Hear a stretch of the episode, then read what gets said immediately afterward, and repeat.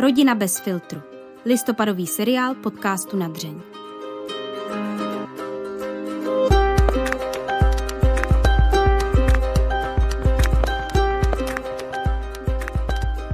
Sami by se tak asi nenazvali, ale pro mě jsou hrdinové. Všichni ti, kteří se starají kromě vlastních taky o cizí děti. V dalším dílu seriálu Rodina bez filtru vám přinášíme dva příběhy ze života pěstounských rodin. V první z nich manželé vychovávají šest vlastních dětí, jedno mají v pěstounské péči. Proč se rozhodli být pěstouny a jak se jim daří uchovat svůj vztah při péči o velkou rodinu? Na to se Dany a Stanislava Skřičkových ptá Aneška Věvjorková.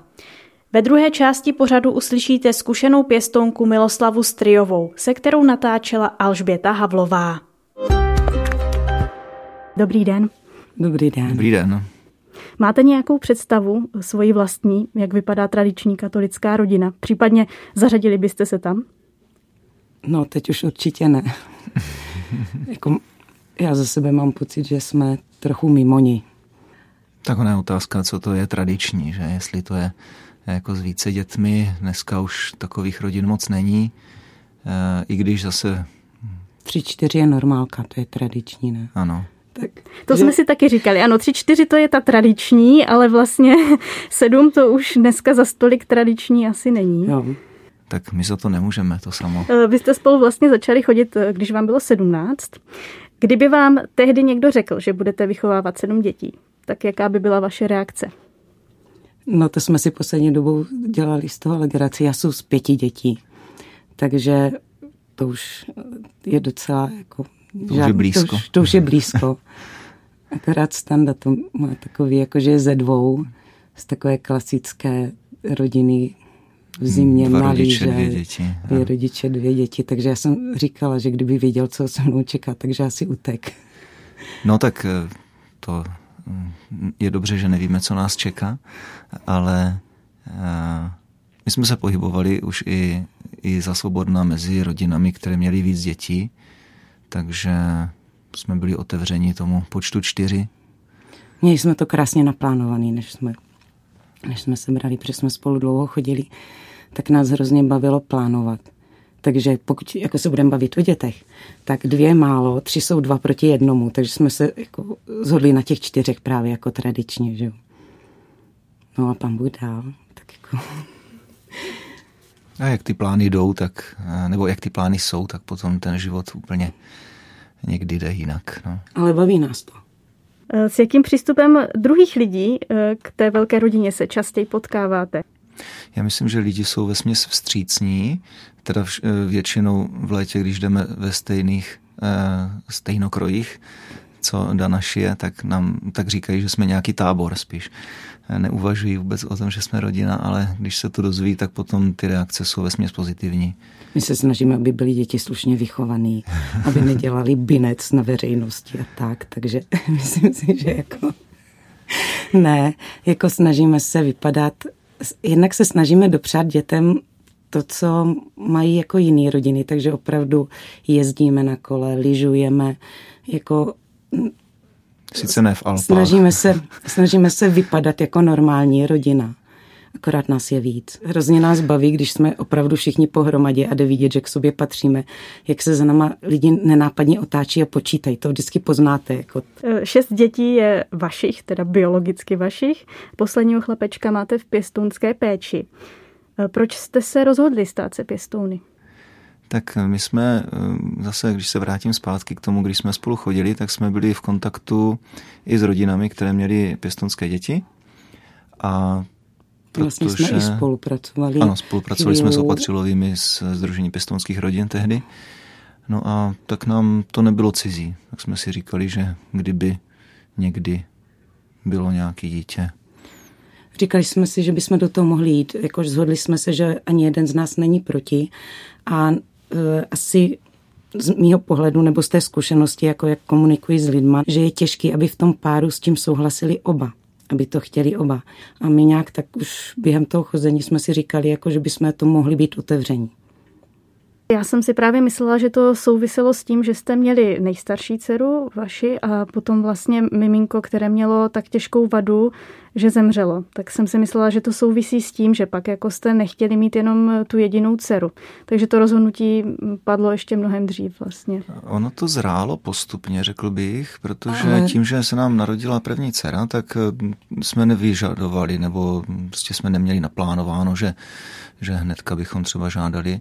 Tak úplně hned se nám nedařilo otěhotnět a v této době jsme teda si řekli, tak uh, máme jedno tak dítě, být, tak, to tak. tak jsme hmm. uh, do toho šli, to je ten první kontakt, že jo, a takhle.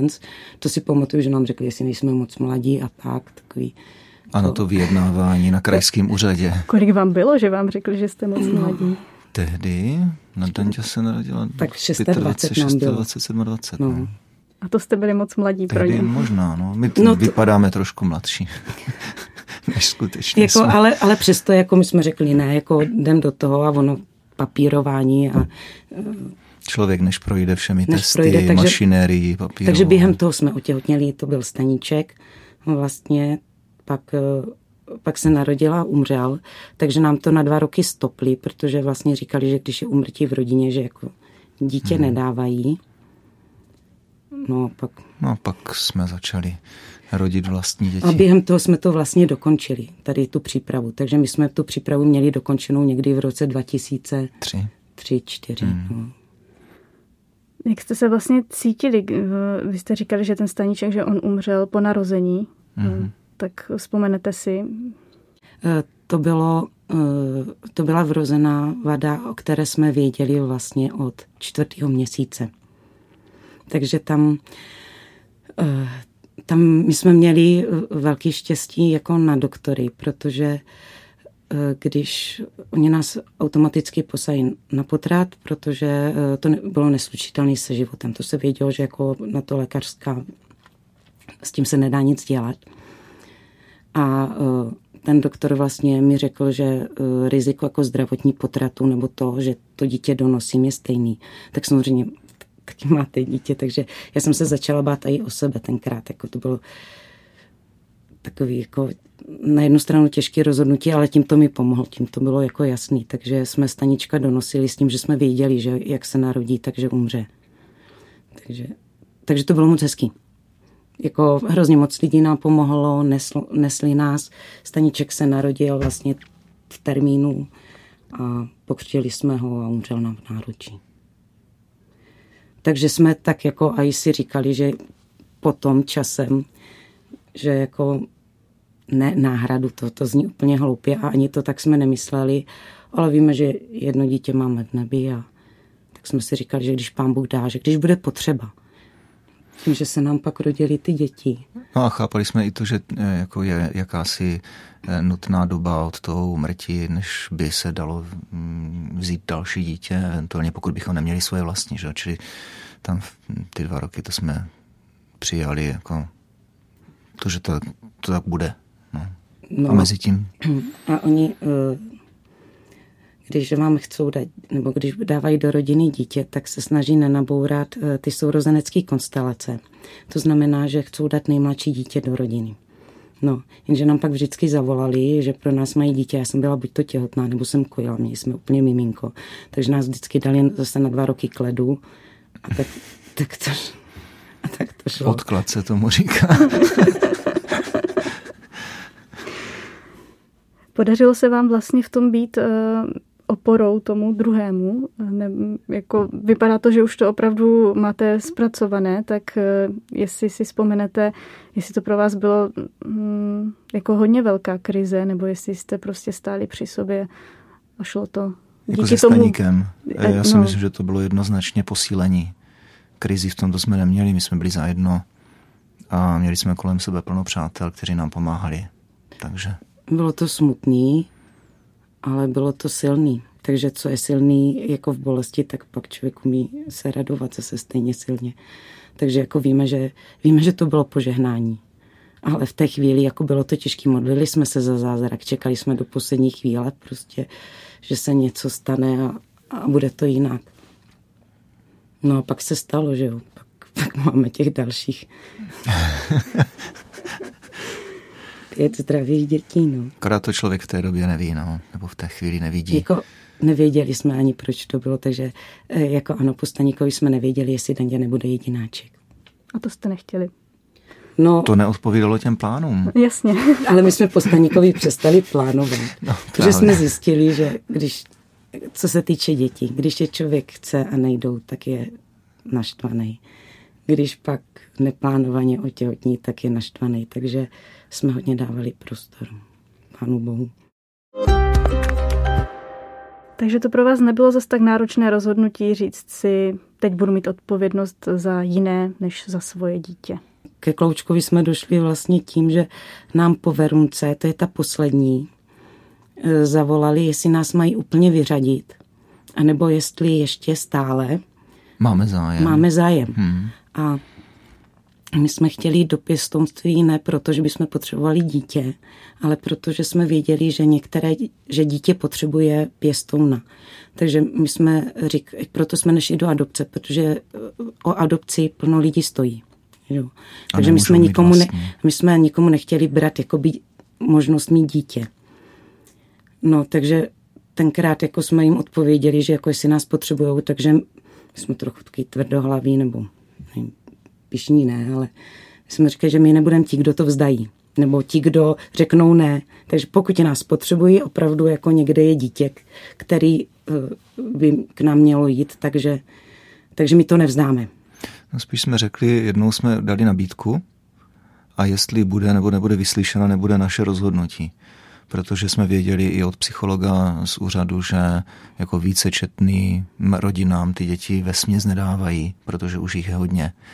A tím, že ta nejstarší naše už byla dospělá tehdy, tak se nezapočítávala do počtu dětí. Takže, Takže jsme měli takovou pět nějakou, dětí a ještě bylo prý volný místo jedno. takovou kličkou eh, eh, v tom systému se to podařilo nakonec. No, ještě nás trochu naštvali, mm-hmm. protože e, vlastně zase se to jako rozjel ten kolotoč, museli jsme jít znovu jako na ten pohovor k psychologovi a, a tak a už měl přijít na poslední návštěvu a pak zase, že budeme zařazení. No a tři dny předtím nám psal nebo volal, že tu návštěvu ruší, že sociální pracovnice se rozhodla, že jsme ten kurz absolvovali tak dávno, že ho musíme absolvovat znovu. Při vzpomínce na první absolvování kurzu jsme teda neměli vůbec radost. To, to jsou hodiny a hodiny ještě s těma dětma, ale tak No zajišťujete, no s dětmi, ale hlavně zajišťujete hlídání, teď musíte sedět na přednáškách, poslouchat. No, už jsme si říkali, jestli to máme zapotřeby. ne, ale právě jako trochu nás to naštvalo, říkám, tyjo, tak někdo od stolu rozhodne, že já prostě že jo, jsem učitelka, mám pedagogiku, psychologii, jsem doma s dětma, jako pořád jsem eh, dělala ještě pracovala jsem pro Centrum pro rodinu, ať už cvičení, prostě s dětma jsem pracovala stále. Tak někdo prostě rozhodl, že znovu se musím školit, no tak Naštěstí zkrácenou přípravu. To jsem se právě chtěla zeptat, jestli vám, protože jsem se dívala na to, jaké jsou nároky státu, nebo hmm. jaké jsou tady nároky na to, když někdo chce být pěstounem a přišlo mi to eh, vlastně, když si člověk představí, že má vlastní dítě a nikdo po něm nic takového nechce a pak hmm. má být pěstounem a najednou je tam, eh, nevím, byla tam, že musí zajišťovat kontakt dítěte s tou jeho původní rodinou, že musí absolvovat ty přípravy, že prostě eh, ještě dalších x věcí, co jako by měl splňovat, tak jestli vám to přijde přiměřené, takové nároky. No tak je otázka, co je přiměřené, ale stát si takhle ty uchazeče proklepne. A stát stanovuje pravidla. To, my se k tomu nemůžeme vyjadřovat, jestli to je nebo není přiměřený, ale zase na druhé straně i během té přípravy mm, se může stát, že si to lidi rozmyslí. Mít doma eh, dítě v pěstounské péči není jenom procházka růžovým sadem, tak kdybych vypadla už a nebyla ochotná, jako i, už toto bylo pro mě náročné, tak opravdu si myslím, že ani bych to pak nemusela zvládat, že to jsou výzvy. Nebáli jste se tedy ani toho, že to dítě teda bude takzvaně problémové, že prostě bude náročnější ta péče o něj? Když máte mít dítě v pěstonce, tak se vybírá dítě do rodiny a ne rodině se při, přidělí dítě. První kontakt je tak, že vám zavolají a dají vám papíry k tomu dítěti a řeknou vám co a jak. a vy na základě toho se můžete rozhodnout, jako jestli to zvládnete nebo ne.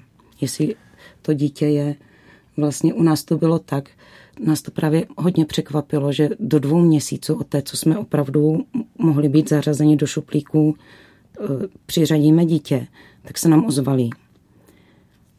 Ano, je to ještě i tak, že eh, ať pěstoun nebo hm, asi i adoptivní rodič eh, dává jakási kritéria toho, jaké dítě je schopen přijmout. Jo, my vlastně po té, co jsme, eh, co jsme měli jenom Danďu, tak jsme měli tu variantu toho, eh, těch možností dětí, respektive tam se dívá spíš na vady, že jo? Tak jsme měli poměrně jako široce otevřenou, ale potom jsme ji museli i u toho posledního dítěte specifikovat úžejí, protože už jsme věděli, že i rodina má jakási, ne pravidla, ale jakýsi standard ve smyslu toho, že třeba všichni jezdíme na kole. To znamená, kdyby přišlo dítě vozičkář, tak to významně ovlivní tu rodinu. Jo? Čili, čili tady takhle se eh, ještě specifikuje přesně. Eh, jak, jak, jaké dítě jsme ne ochotní, ale schopni přijmout, protože, eh, protože to dítě nemůže právě, jak říkala Danuška, nabourat ty vazby, které tam jsou a, a de facto i ten standard ne, nežijeme nějak na vysoké noze, jak se říká, ale, ale že jak, jaká si ta pravidla nebo nebo ten stereotyp, nebo to, na co jsou děti zvyklí. To, že jsme se tak rozhodli my, tak nemůžeme tím jakoby moc omezovat naše děti. Že? To nás třeba právě i v té přípravě jako upozorňovali, jako nebuďte hrdinové, mm-hmm, jako přesně. napište si to, co zvládnete. Takže ze začátku mi to přišlo úplně absurdní, když dostanete papír, je to, jak když si vybíráte auto, jako je, Výbava. Výbavu. Tapecírung. Ale uh, má, to, jako, má to smysl. Jako člověk opravdu musí přemýšlet nad tím, co zvládne. A říkám tím, že uh, jsme měli vlastní děti, jak tak nám chtěli dát nejmladší, takže nám to vyšlo úplně, úplně krásně. My jsme ještě jako žabaři proti jako jiným. Ještě z jedné strany se to taky vybírá dítě tak, aby ani to dítě nevyčnívalo. Že? Protože jsme předtím měli třeba i variantu romského dítěte, kde teďka jsme ji museli zavrhnout, protože všechny naše děti jsou bílí, evidentně bílí. A světlí. Světlí. A on jo. prostě říká, ono by se u vás necítilo dobře. Takže tam se opravdu hrozně moc jako přemýšlí se o tom, líbí se mi to. Ale dětí jste se hm, přesto, myslím, ptali na souhlas, nebo i dětí jste se ptali na jejich názor, jestli má přijít další sourozenec.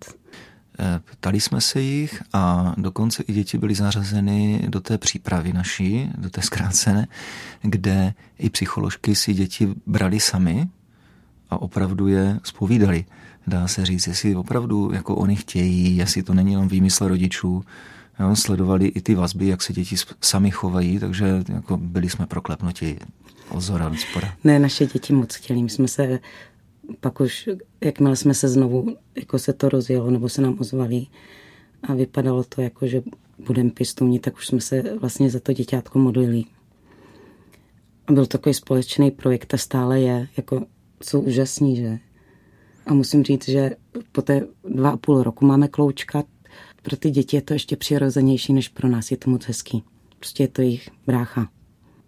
Jo, a tam je hezký, to říkal ten psycholog. Já to na ty děti vždycky zkouším. Oni, že chcou, chcou a já jim pak říkám, a co pes, nebyl by lepší pes? A většina dětí chce psa, než jsou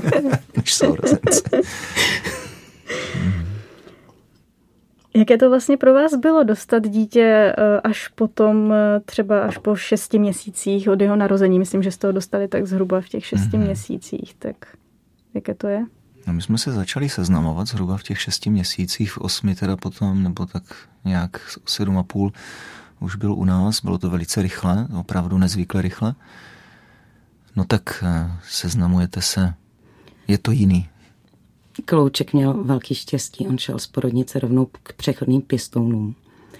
A jsou to úžasní lidi, jako úplně, jako jsme přátelé doteď. Takže ta první návštěva byla, my jsme uh, o něm věděli z papíru, teda věděli jsme, proč je v pěstounce, věděli jsme, že teda nemá jako nějaký zdravotní omezení, viděli jsme jeho fotku. No a když jsme ho viděli poprvé, tak když jsme odjížděli, tak já jsem říkala, to je úplně smutný, to je, jak kdybych měla vlastní dítě a musela teď ho opustit. Když jsme věděli, že do toho budeme chtít jít. No Ale je to kdybych, rychlejší. kdybych řekl, že jsem se do něho eh, rychle zamiloval, tak bych asi lhal. Trvalo to trošku díl. No tak eh, já myslím, že chlapům to vždycky trvá trochu díl. Ale myslím si, že postupně si eh, k sobě nacházíme cestu, respektive já k němu, protože on mě přijal se všem všudy jako svýho tátu. Co říkalo třeba okolí nebo vaše širší rodina na to, že budete mít sedmé dítě?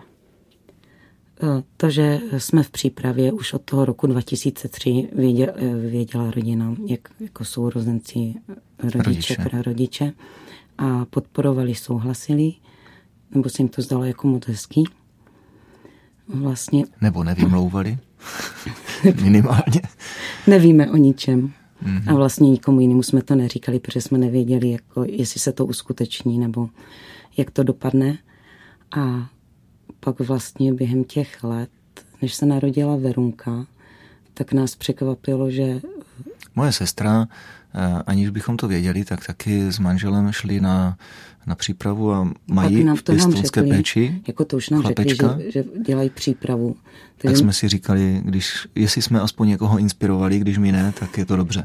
Pak začali dělat přípravu zase. Brácha tvůj, Zase můj brácha. A tam to vyšlo tak, že ti si přivezli kloučka měsíc před nama. Takže, takže vlastně máme v rodině tři kloučky a mají se moc rádi. Jako. Takže nejsou... jdou Za, k sobě. říkáme si, že je to jako moc hezký, že, že nejsou za exoty. Jakože že v té rodině to vypadá jako, že to je normální. Že si říkáme, že i do, do budoucna se tam budou cítit dobře. No. A navíc máme zase ještě o to víc společných témat, že jo? protože ty děti eh, prostě jsou jiný. Že jo? Nechovají se tak předpokládaně, jak, jak ty naše biologický, takže Překvapují. překvapují. Ano. To by mě vlastně ani nenapadlo, že to bude člověk vnímat jako tak velký rozdíl a překvapení. Je to rozdíl a Každý něco dítě jsou, je, něco jsou geny a něco je výchova. Že? každý Takže- dítě je hrozně jiný. My máme šest biologických dětí a vůbec bych nevymyslela, v čem může být každý ještě, ještě jako jinak jiný. Hrozně moc mě to baví. To, že vypadají podobně jedna věc, ale to, jak se chovají, jak reagují, ale pořád je v tom kus jako jednoho z nás vždycky. Ale toto je mimozemšťan.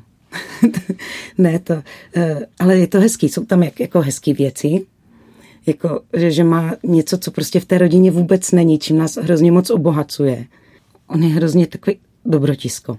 On se bude pořád usmívat, uh, nic si nebere jako špatně, neurazí se, nenaštve se, že takový, Ze svých neúspěchů jako je děsně trpělivý, že jo? Si nic nedělá. Nedělá. On jezdí takovým způsobem na odrážedle, že jako Naše děti už by řvali a zahodili odrážedlo a on jede dál. on spadne a je to a je, je, nebo jejda, nasedne, ale on spadne každých 10 metrů, protože se nesoustředí. Ale nastoupit kr- jako je, je, je to tak extrémně jiný, že, že to neumím úplně popsat.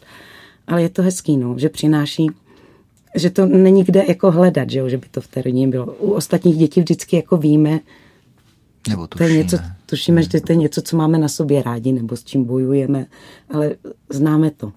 Toto to jsou věci, které neznáme. Je pro vás ta péče eh, náročnější, než bylo ten pečování o vlastní děti, když byly malinké? Je. No určitě v trpělivosti. Už taky proto, že je poslední v řadě. My už jsme taky staří. trošku opotřebovaní. Člověk bojuje s trpělivostí sám. No a asi se hůř přijímají právě ty odlišnosti, které nejsou přínosem.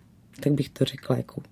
Ale je to zase hezky, jako, jak když se na něj podívám, tak vím, že to, že ráno vstanu, má smysl nejen kvůli mým dětem, ale když už nic, tak kvůli němu. No, opakuji si, kdo přijme jedno malé dítě, tak taky se asi stane, že člověk jde večer spát a má pocit, že se mu den nepodařil, tak vím, že i když se plno věcí nepodařilo, takže tam máme toho kloučka, že, že jsme se snažili. no. Kde vy dva nacházíte čas na sebe? No, to je teď jízda právě, že?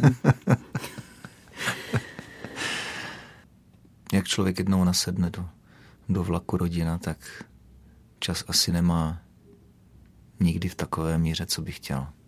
Ale snažíme se. Máme takový různý pomůcky. A děti, eh, děti ty velký už jsou velký, že jo? Máme 21, 16, 14. A dál. Tak hmm. oni ví, že potřebujeme někdy být sami, takže občas nás pustí na víkend a ohlídají se navzájem. Včetně toho malého kloučka, dokážou se o něj postarat. A tím, že ta nejstarší už je dospělá, tak si říkáme, že jako by to mohlo být všechno v pořádku. Takže jednou za čas si uděláme víkend. Snažíme se mít Děti nás komunikační pouští. pátky. Ano, děti nás pouští nakupovat večer, že se postarají o mladší sourozence. No to je asi... Takže si vyrážíme vyrážíme o na nutných nákupech. Vyrážíme na velký nákup. No, to je. A děti se navzájem sami uspí. To je jako, že se můžeme vrátit a nemusíme jeden den večer uspávat a víc někde stavíme třeba na večeři nebo Hmm. každý nákup s takovým jako vydechnutím. Ale je to mazec, no, to je to, co nám nejvíc chybí. Eh, Že vlastně tím, že jsme kloučka brali jako sedmi, osmi měsíčního, tak, eh, tak potřeboval hodně jako starání se, prostě To malý dítě. ještě pořád. no. Malý dítě se vším všudy, ale naštěstí, i když na sebe čas třeba nemáme, tak už po těch letech prostě víme, že se máme rádi, že chvílema to jde a je to hezký a říkáme si to a chvílema jedeme jenom v takovým tom nouzovým režimu, aby jsme jenom přežili. Já myslím, že všichni, kteří mají děti, tak to znají. Ale vy se na sebe hrozně hezky díváte. Mně se právě strašně líbilo, co napsala vaše dcera, má zápisky na Facebooku, tak eh, tam psala něco z dovolené, že děti se hlídali a rodiče si totiž šli na rande do kavárny kousek lásky. Mamka na tom trvala.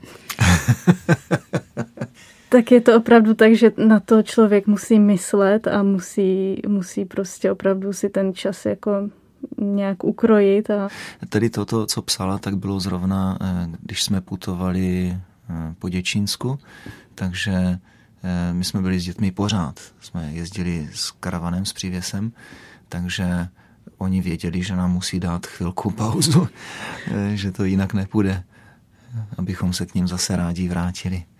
Ale jinak já udělám reklamu na manželákem, jezdíme na manželské setkání a ať už je to ten týden, kdy opravdu máme na sebe čas, anebo je to všechno to, co každý rok znovu dokola slyšíme a na čem jako se snažíme pracovat. Protože to je to nejhezčí, co máme. Hm? Sebe navzájem a pak pod tím můžou být ty děti, že jo. Jako, jak pod deštníkem, no. No ale musíme si pořád uvědomovat ty priority, jaký jsou. Ale není to jenom růžově, jako jsou hrozně těžký dny. Jako opravdu v těch, Jsme posledních, unavení. v těch posledních dvou letech, dvou a půl letech, to bylo, bylo to těžší, říkám, to, pro- možná to bylo i tou koronou. Že, když si představíte, že jsme byli všichni doma. Jakože tam chybělo i to, že bych eh, hod- hodila kloučka do kočárku, eh, vzala Verunku za ruku a šli na písek, protože jsem musela pro těch devět lidí uvařit. Musela jsem pobíhat a zajišťovat klukům, jestli jsou dobře připojeni a tak, takže opravdu jsme byli zavření. Takže to bylo všechno se vším, ale mám dny, kdy večer už jenom brečím. Jo. Únavou. A taky vyžaduje větší práci, než větší starost než ty naše děti. Prostě to jde Jo. pomaleji. Ale má to smysl. Je dobře, že jsou unavená z něčeho, co má smysl. A o tom nepochybuju, než z něčeho jiného. Člověk si pak vychutná víc ten čas, co má pro sebe. A to teď bylo hrozně hezký kázání a už nějakou další dobu, že když chce člověk od- odpočívat a vychutnat odpočinek, takže nejdřív musí pracovat. že jinak vlastně si toho neváží. Já mám asi poslední otázku. Když si představíte, že jednou ty všechny děti odejdou z domu, co budete dělat? My se na to těšíme. Konečně pořádně vymalujeme, Ne, pojed, pořídíme novou sedačku. to neuděláme. Já myslím, že to, protože to, to se budou nikdy nestane. vnoučata. Přijdou vnoučata. Moje mamka má 21 vnoučat, tak jako, ta se na to taky těšila, až to bude mít doma hezký a asi se jí to nikdy nesplní. Ne, sednem na kolo a aspoň měsíc. Prostě Chceš do té kompostely dojet, no? nemusíme do kousek, to je jedno, ale prostě budeme pojedeme někde si. To mám, to mám nejradši, no. Já myslím, že se to nesplní. Jako prázdného domu se nějak moc nebojím. Tak možná proto, že, že i my si dokážeme ten čas nějak ukrást pro sebe. Jo, že to není tak, že bychom všechno dávali jenom dětem a sami neměli pro sebe nic. Taky se vám to i nadále daří. Moc vám děkuji, že jste přišli. Díky za pozvání. Děkujeme. S manželi Skřičkovými si povídala Aneška Věviorková. V druhé části pořadu na dřeň uslyšíte vyprávění Miloslavy Striové, která si s manželem osvojila postupně osm dětí, tři adoptivní a pět pěstounských. Příjemný poslech vám přeje Alžběta Havlová. U mikrofonu dneska vítám Miloslavu Striovou a pokud někdo řekne zkušený pěstoun, tak uh, si právě vybavím Mílu. Takže jsem moc ráda, že si přijala pozvání. Děkuju. Mm, já taky děkuji za pozvání. Ahoj. Proč jste vlastně uh, začali uh, tou adopcí? Jo. Proč jste se rozhodli nejdřív pro tu adopci?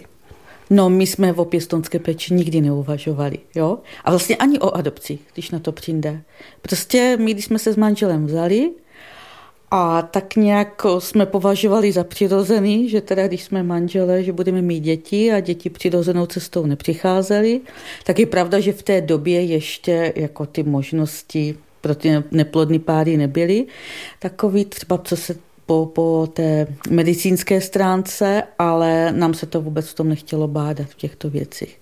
Takže jako takové po psychické stránce nám to připadlo nejpřirozenější i pro to okolí. Mně to připadlo takový čitelnější.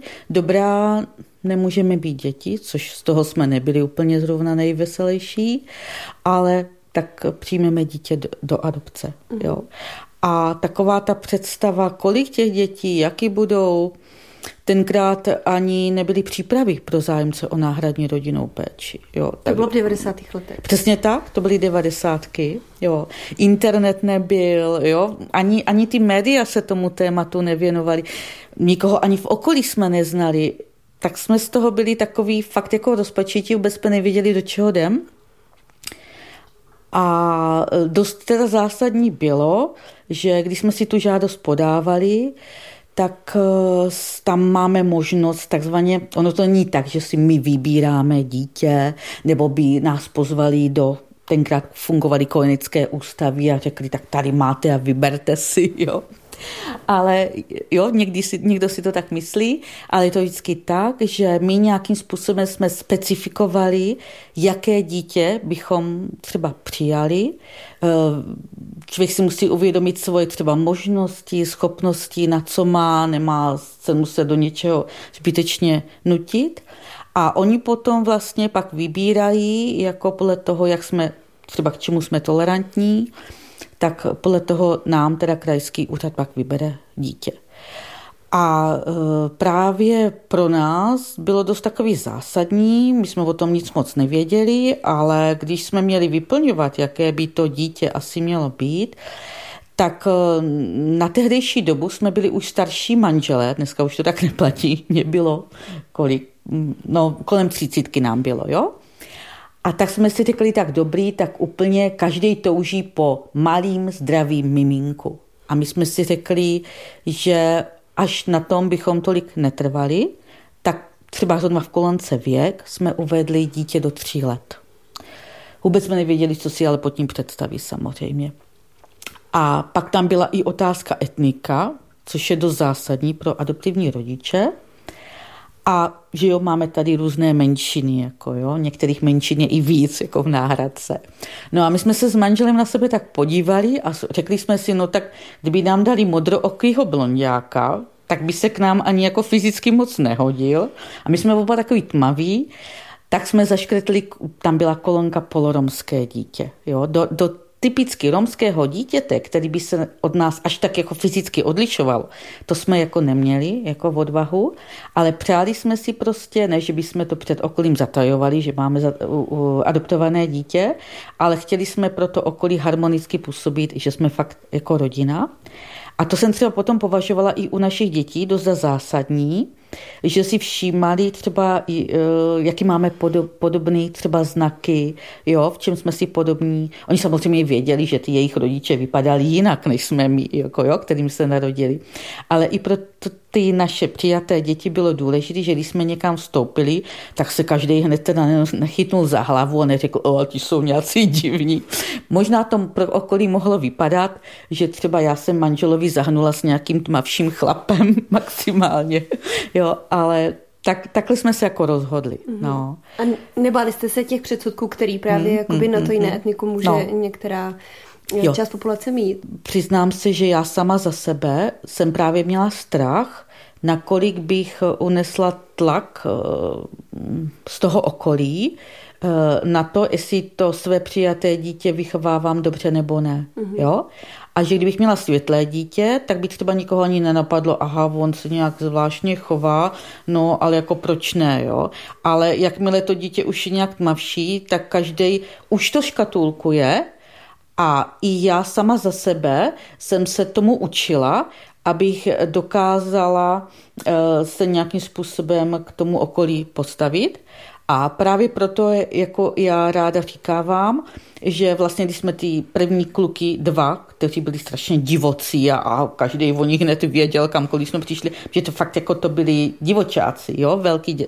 už vlastně prvnímu bylo dva a půl roku a toho druhého, když jsme přijali, tak už byli čtyři, jo, tak mm. fakt jich bylo všude plno a ne vždycky třeba i ta moje reakce na to jejich chování byla úplně jako standardní, jako matka.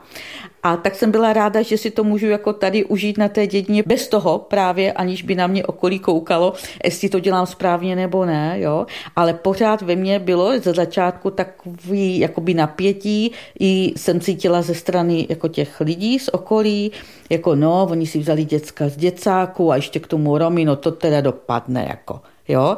Takže i já jsem trošku z začátku měla strach, jak to dopadne. Mm-hmm. Hmm. A dopadlo to dobře. Dobře, e, tak jde o to právě, nakolik e, okolí nám potom začalo věřit. Jo? Proč zrovna to tak velkou roli hrálo?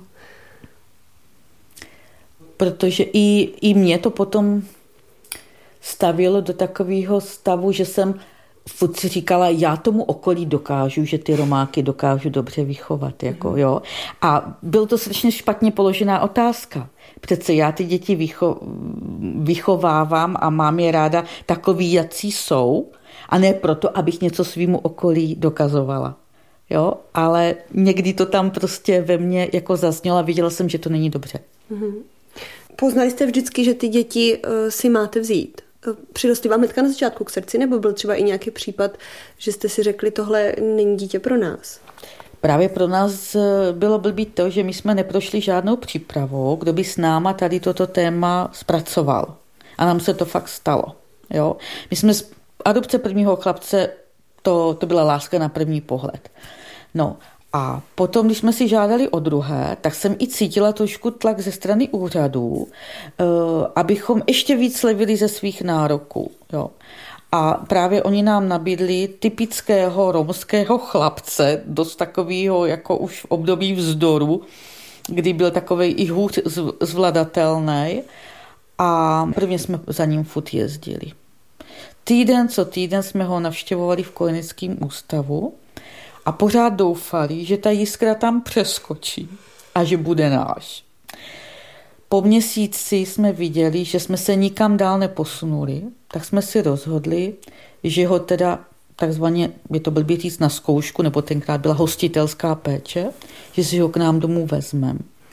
Chlapec hurá sedl do auta, ale bylo vidět na něm, nebo my jsme to tak vnímali, že nejede to, že jede někam do domova za svým tátou a mámou, ale že se jede na výlet autem. Jo?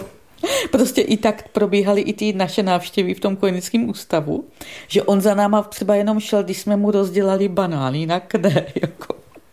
Jo, fakt, fakt. A teď my jsme vůbec se nedokázali popasovat tady s těma pocitama. A tak jsme si říkali, dobře, tak když třeba bude u nás, tak to bude jiný a, a zkusíme to. No, ale vznikaly tam fakt jako výchov, různý výchovný problémy, takové situace, že už teda v rodině byl jako už jeden syn Teď ten starší syn byl takový drobnější, ten druhý právě přijatý byl takový statný, tak občas, když mu jednu vlepil, tak ten spadl. Jo. A e, teď na to koukali ty prarodiče, jo, že, že cítili, že to tak nějak jako taky není jakoby v pořádku. Jo, a teď mi najednou, jo, fakt jsme si teda řekli, že e, pokud fakt se v tom necítíme, tak to ale i kvůli tomu dítěti musíme řešit co nejrychleji. Já ho nemůžu nechávat tady v nějaké nejistotě, že tady bude s náma žít a pak ho někam dát. Jo? Že než si u nás zvykne, tak si to musíme v sobě vyřešit. A je pravdou, že on tam byl v tom kojeneckém ústavu na nějakou tetu navázaný a tak já jsem potom s ním začala jakoby tak eh, se k němu chovat, víš, a teď tady dobře, jsi u nás na návštěvě a už se těšíš za tou tetou do genetického ústavu, pojď, vzala jsem takový sluchátko starý, zavoláme ji, jo, a připravovala jsem ho jako na ten návrat do toho kojeneckého ústavu.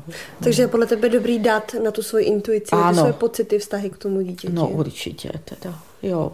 Nehrát si na žádný hrdiny a nemyslet si, že když to Jo, že, že to tam jednou naskočí. Aspoň my takhle s manželem jsme to měli. Uh-huh. Jo. Mám takovou otázku, která vlastně napadne spoustu lidí v souvislosti s nějakou uh, péčí o adoptivní nebo pěstonské děti. A to je ta, nakolik za nějaké prvky chování může genetika a nakolik uh, vlastně ta naše výchova. Tak co, tuhle, co, co říká no, tvoje vlastně 30-letá zkušenost? Ano, tuhle otázku jsem dost často dostávala. No. A já vždycky říkám, že kdybych nevěřila tomu, že moje výchova může ten vývoj toho dítěte nějak ovlivnit, že bych ani do té náhradní rodinné péče nemohla vstoupit. Jako jo. Takže opravdu z začátku jsem byla o tom silně přesvědčená, ale dneska, když děti jako dospívají, jsou dospělí, eh, tak ty geny tam hrajou strašně velkou roli. A zase, když se mě někdo zeptá, jako, a co teda říkám těm genům u těch přijatých dětí, romských dětí, mm-hmm. tak já jim vždycky hned na to povídám, ale vždycky, když se mě lidi takhle ptají a řeknou geny, tak myslí ti špatné geny. Jo? Zvlášť u těch romských dětí, že budu mít strach, že se to tam projeví. Jo? Mhm. Ale třeba, ale... třeba nejenom romské, ale třeba jakoby, mm-hmm. že jsou to často děti jo. rodičů, kteří mm, žili nějakým způsobem mm-hmm. života, proto jsou mm-hmm. vlastně mm-hmm. asi třeba v dětských domovech. Že? Ano, ale já jsem takhle právě na to narážela spíš s tou romskou mentalitou, jo? A na to konto jsem vždycky řekla, uh, že, že prostě každý to dítě má v sobě jakoby jak dobré, tak ty špatné geny. A záleží jako na, na jakou vlnu těch genů já jako náhradní maminka se naladím, jak je, je rozvíjím, jo, třeba prostě jsem řekla, tak mám romský děcka, určitě to budou dobří muzikanti. No a taky se tak stalo, že jo. jo? A je pravdou, jo, jak říká, že většina těch dětí, dětí fakt pochází eh, od těch sociálně slabších rodičů a to fakt se hodně jako tolerance. Tam jsem třeba u dětí zvažovala vůbec jejich vzdělavatelnost, jo. Eh, jo, ne, vůbec jsem neočekávala, že moje děti budou mít maturitu, i když pro mě jako vysokoškolačku, jo, jsem si říkala, jedanenku, jak to přijmu, ale bylo hrozně spíš důležité pro mě ne, jaký mají známky, jakou školu zrovna dělají, ale eh, nakolik se potom dokážou do toho života jakoby postavit. A i v tomhle si myslím, že mám určitou dávku jakoby tolerance, protože ne všechny děti uh, splňují jakoby takovou tu normu běžného společenského chování. Vlastně dvě z dětí až v průběhu péče se ukázalo, že opravdu jsou mentálně uh, retardovaný a nějakým způsobem prostě jsme se snažili jim najít to místo v životě. Mm-hmm. No. V něčem si hodně tolerantní, jak říkáš, že ne, neočekávala si třeba vysoké vzdělání a tak. Ale je něco, co si jakoby od těch dětí uh, si doufala, že se s nimi stane. Třeba, že se v životě vydají na správnou cestu, že prostě jejich život nějakým způsobem podle našich měřítek dobře dopadne. Doufala jsem to pořád, jo. Ale i tak jsem si vnitřně prostě dávala takovou jako pro sebe svobodu, že je to jejich potom cesta, jo, až, až dospívali a že prostě pokud by to dopadlo jinak, že je to jejich svobodné rozhodnutí.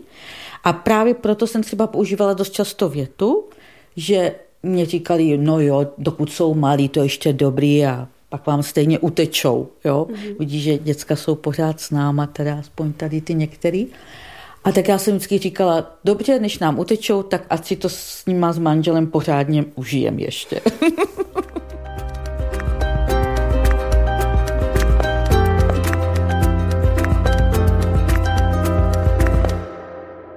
jak říkáš, tak s většinou těch dětí právě mm, to dopadlo podle našich měřítek dobře.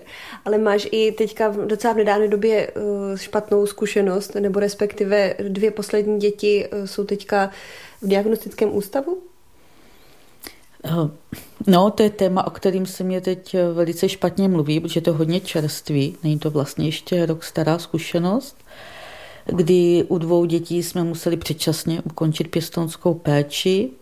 Eh, samozřejmě dnešní doba přeje tomu, aby každé dítě vyrůstalo v rodinném prostředí, že má právo na rodinu. A v to jsem i doufala, že to bude u všech našich přijatých dětí. Takže samozřejmě, než jsme vůbec tady tu pěstounskou péči ukončili, tak jsme zkoušeli plno různých věcí. Eh, spolupráce s psychologi, eh, spolupracovali jsme se střediskem výchovné péče, jo? hledali jsme různé nástroje, jakým způsobem jako fungovat jako rodina a nám se to přesto nepodařilo. Takže děti odešly eh, do dětského domova, nedalekého dětského domova, že i když nebudeme společně žít, tak pořád jsme jim chtěli být na blízku, jako by takový ty vztahové osoby brávat si je k nám na návštěvy při různých příležitostech, ale bohužel ty děti, jak měli nějakým způsobem už jako našlápnuto při odchodu z naší rodiny, tak ani v tom dětském domově nezůstali. A teď jsou takzvaně v dětském domově se školou, což je dětský domov pro děti s poruchami chování. Tak to je taková nová čerstvá zkušenost i, i s tím, že se to posunulo někam jinam, než já jsem si to myslela, když od nás odcházeli teda. Mm-hmm. No. A, a je pro tebe těžký to nebrat jako tvoje vlastní zklamání? No strašně, no. Jo, ale, ale bylo tam prostě takové dvě věci, kdy já, jako už, to už byly vlastně poslední děti, co jsme přijali a měla jsem za sebou nějakou zkušenost, tak jsem se snažila právě ty zkušenosti zúročit ale já jsem ji chtěla zúročit jako za každou cenu a už jsem, byly momenty, kdy jsem tolik nebrala ohled na další členy naší rodiny. Jo. Takže spíš já jsem ten krok musela udělat spíš z toho důvodu, abych zachovala jakoby funga, fungování té, té naší rodiny, protože ty dvě poslední děti se i dost jako škaredě chovaly k ke starším dětem, což si myslím, že ty naše děti starší jsou hodně empatičtí, takový fakt eh, se snažili i nám hodně s nima pomáhat, ale eh, prostě ne, nefungovali jsme jako rodina. Mm-hmm. No. A co byl pro tebe ten uh, limit, nebo pro tebe a tvého manžela limit, kdy jste se rozhodli, že tohle už prostě nejde takhle dál? Mm-hmm. To byly zdravé děti. A tam jak byly staré? Měli dva a tři roky, sourozenci to jsou, a tenkrát ještě teda fungovaly kojenecké ústavy. Takže oni vlastně od malinka byli v těch kojeneckých ústavech. Jo? Byla tam opět ústavní deprivace, tak jako u těch ostatních našich dětí, ale asi opravdu tentokrát tam zafungovaly i geny po rodičích, kdy se tam u nich postupně objevovaly různé formy jako poruchování. Jo. A já jsem to furt řešila, řešila, jo, snažila jsem se nějakým způsobem, ale fakt eh, se to pak odehrávalo na úkor vlastně, i když péče o ostatní děti, i když byly poměrně už, děcka byly v dospělém věku, mm-hmm. jo, ale prostě my jsme nefungovali jako rodina. Jo? Já jsem pořád jako řešila je s manželem. Oni měli potom právě tendence eh, vyhledávat prostředí takových eh, nevhodných kamarádů. Je to, je to fakt jako zvláštní, jo? že to, co zafungovalo u těch starších dětí, že se nám podařilo je vychovat v rámci určité komunity naší farnosti, scout tam fungoval, hudebka tam fungovala, tak tady ty děti pořád vyhledávali něco mimo, mimo tuto společnost. Teda. Mm. No. Takže já si třeba dnes s nima komunikuji přes různé sociální sítě.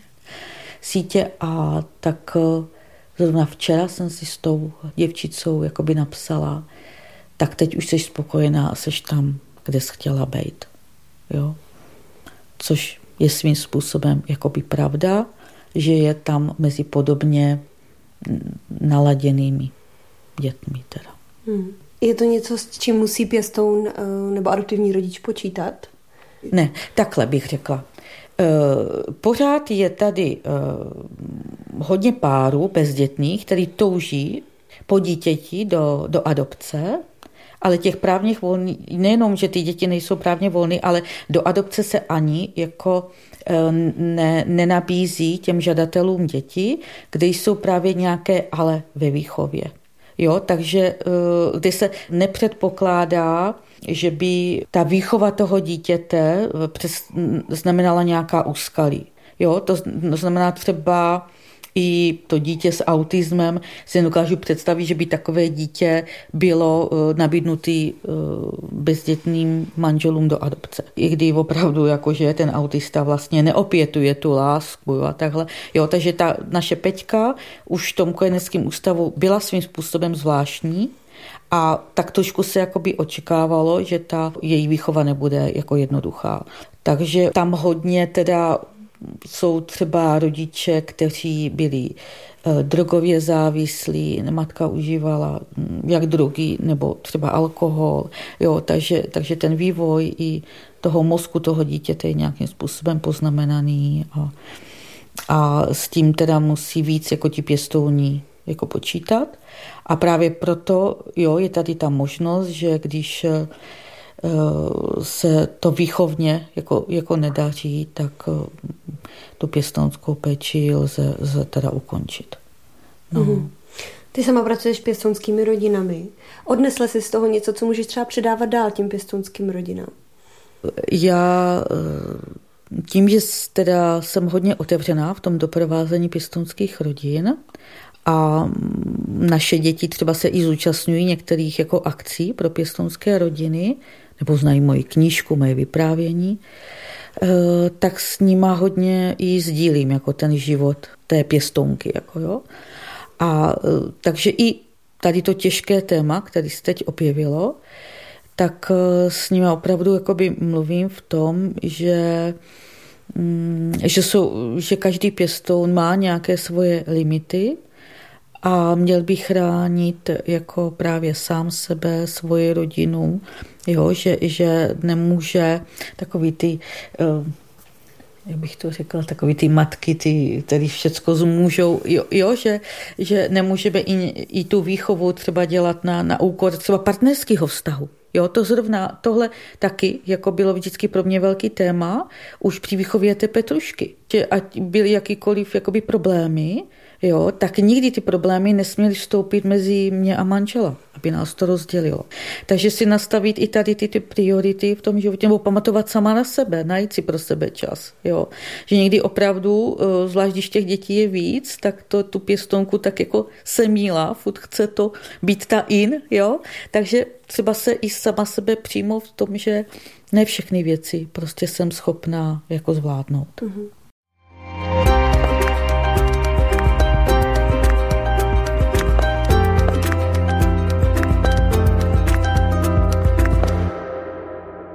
Ty jsi věřící, Milo? Nečekala jsi někdy uh, v úzovkách na zázrak, stejně jako se třeba stal biblické sáře, že otěhotnělo později? No to víš, že jo. To, jako i takových případů je, kdy ta žena se jakoby i, i psychicky sklidní, nebo i to její tělo, že a přijde další dítě. Já o tom vlastně dokonce i píšu, eh, o pořadí eh, dětí, které k nám přicházely, jak které dítě třeba přijímám a že třeba k třetímu přijatému dítěti mám třeba nejbližší vztah, jo, ale pro mě pořád ten první je pořád jakoby ten prvorozený, který vstoupil do naší rodiny, že ten mě učinil matkou, jo. A taky jsem nad tím přemýšlela, jaké by to bylo, kdyby třeba po přijetí tady toho prvního adoptovaného se nám narodilo dítě, jo, tak si myslím, že by to, eh, bych projevovala i určitou dávku vděčnosti vůči tomu prvnímu adoptovanému, který mě jakoby fakt umožnil být poprvé matkou. Mě by teď zajímalo, protože sama si, sama si říkala, že vlastně pro vás nebylo hledání eh, nějakého medicínského řešení mm-hmm. vůbec východiskem. No. Tak jestli vlastně žena někdy přestane doufat, že sama otěhotí. Tak, ještě mám jednu příhodu, o které jsem nikdy veřejně nehovořila. Jo? A bylo to před přijetím třetího dítěte a já jsem v té době měla nějaký problémy, jo, jako ženský. Já jsem, tak jsem po delší době vůbec se objevila, že, tady v této ambulanci. No a ten, to byla, myslím, lékařka, říká, no, no a nechcete, víte, jako teď je tady ještě za tu dobu, co vy jste jako tenkrát začínali, tak se ta doba někam posunula dál a, měla byste jiné, jo, třeba možnosti a tak a, a teď ve mně to tak začalo jakoby hlodat a teď jsem si říkala, Jedanenku, ale co by to pro mě znamenalo? Měla bych před sebou nějakou dobu, ze které vůbec nevím, jak by to dopadlo. Pro mě to při, při, představovalo šilenou nejistotu a psychickou zátěž. A vlastně tato návštěva se odehrála poté, co zrovna si několik dnů předtím mě, nás kontaktovali, že mají pro nás třetí dítě. A my jsme měli jet ho navštívit do kojeneckého ústavu. A já se říkám, no tak tuto cestu znám, jo, do Kojňáku, jo. Vím, jak to asi bude probíhat, jaký to asi bude. A vlastně, kdybych se ten moment rozhodla pro tu medicínskou cestu a řekla, do Kojňáku nepojedu, vydám se medicínskou cestou, tak by můj život vypadal úplně jinak. Jako. A já si myslím, že jsem se rozhodla správně. No. Nezáviděla se někdy svým vlastním sestrám nebo své rodině, jo, že jo, mají vlastní? když měli. Eh, no, Jakože nezávidí člověk, no, někdy jako zapadne, i když má adoptovaný pěstonský no, děti. No, nezapadli jsme. Jsi z velké rodiny. No, no. Eh, ne, pro mě bylo i blbý to, že my jsme měli se sestrou dvojí svatbu. Takže ona jako po svatbě jedno dítě, druhý dítě a my furt nic, jo. Tak, tak to prostě jsem byla jiná, jo. A potom, když jsme měli různé rodinné sešlosti, tak bylo vidět, že ty děti se trošku naše projevují jako jinak. No, mm. že, že A zvykla, zvykne vlastních... si na to člověk. Takhle. Tak jak jako pro nás s manželem to nebylo jednoduché přijmout, že jsme adoptivní rodiče, tak hold já musím i respektovat i tu širší rodinu, že i pro ně to není jednoduchý si zvyknout, že tady je najednou cizí, cizí dítě. Jako, jo?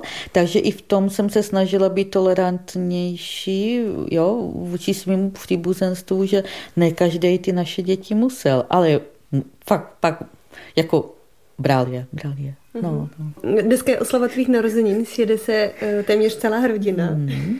No, Úplně, no. Úplně Kromě těch dvou posledních. Mm-hmm. No. Eh, je něco, co by si sporadila sama sobě, kdyby eh, jsi mohla, kdyby ti znovu bylo 20? Se všemi těmi zkušenostmi, které máš za ty roky? Nevím, člověče. Fakt nevím, protože když mě bylo 20, tak jsem vůbec netušila, že mě něco takového potká. A já toho nelituju teda. No, ne, určitě toho nelituju. No, jo, že kdybych jsme měli vlastní děti, tak by se určitě náš život odebíral úplně jiným směrem a já jsem za ty děcka ráda. Za všechny. I za ty, který třeba ne vždycky to bylo ideál, tak jsem za ně ráda. Tak ti moc děkuji za rozhovor. Miloslava Striová za svou činnost obdržela ocenění řád citlivého rozumu od nadace Rozum a cit. Je také autorkou knížky Děti, které se rodí v srdci. Od mikrofonu se loučí Alžběta Havlová. Za spolupráci společně s Aneškou Věvjorkovou děkujeme Antonínu Kánskému.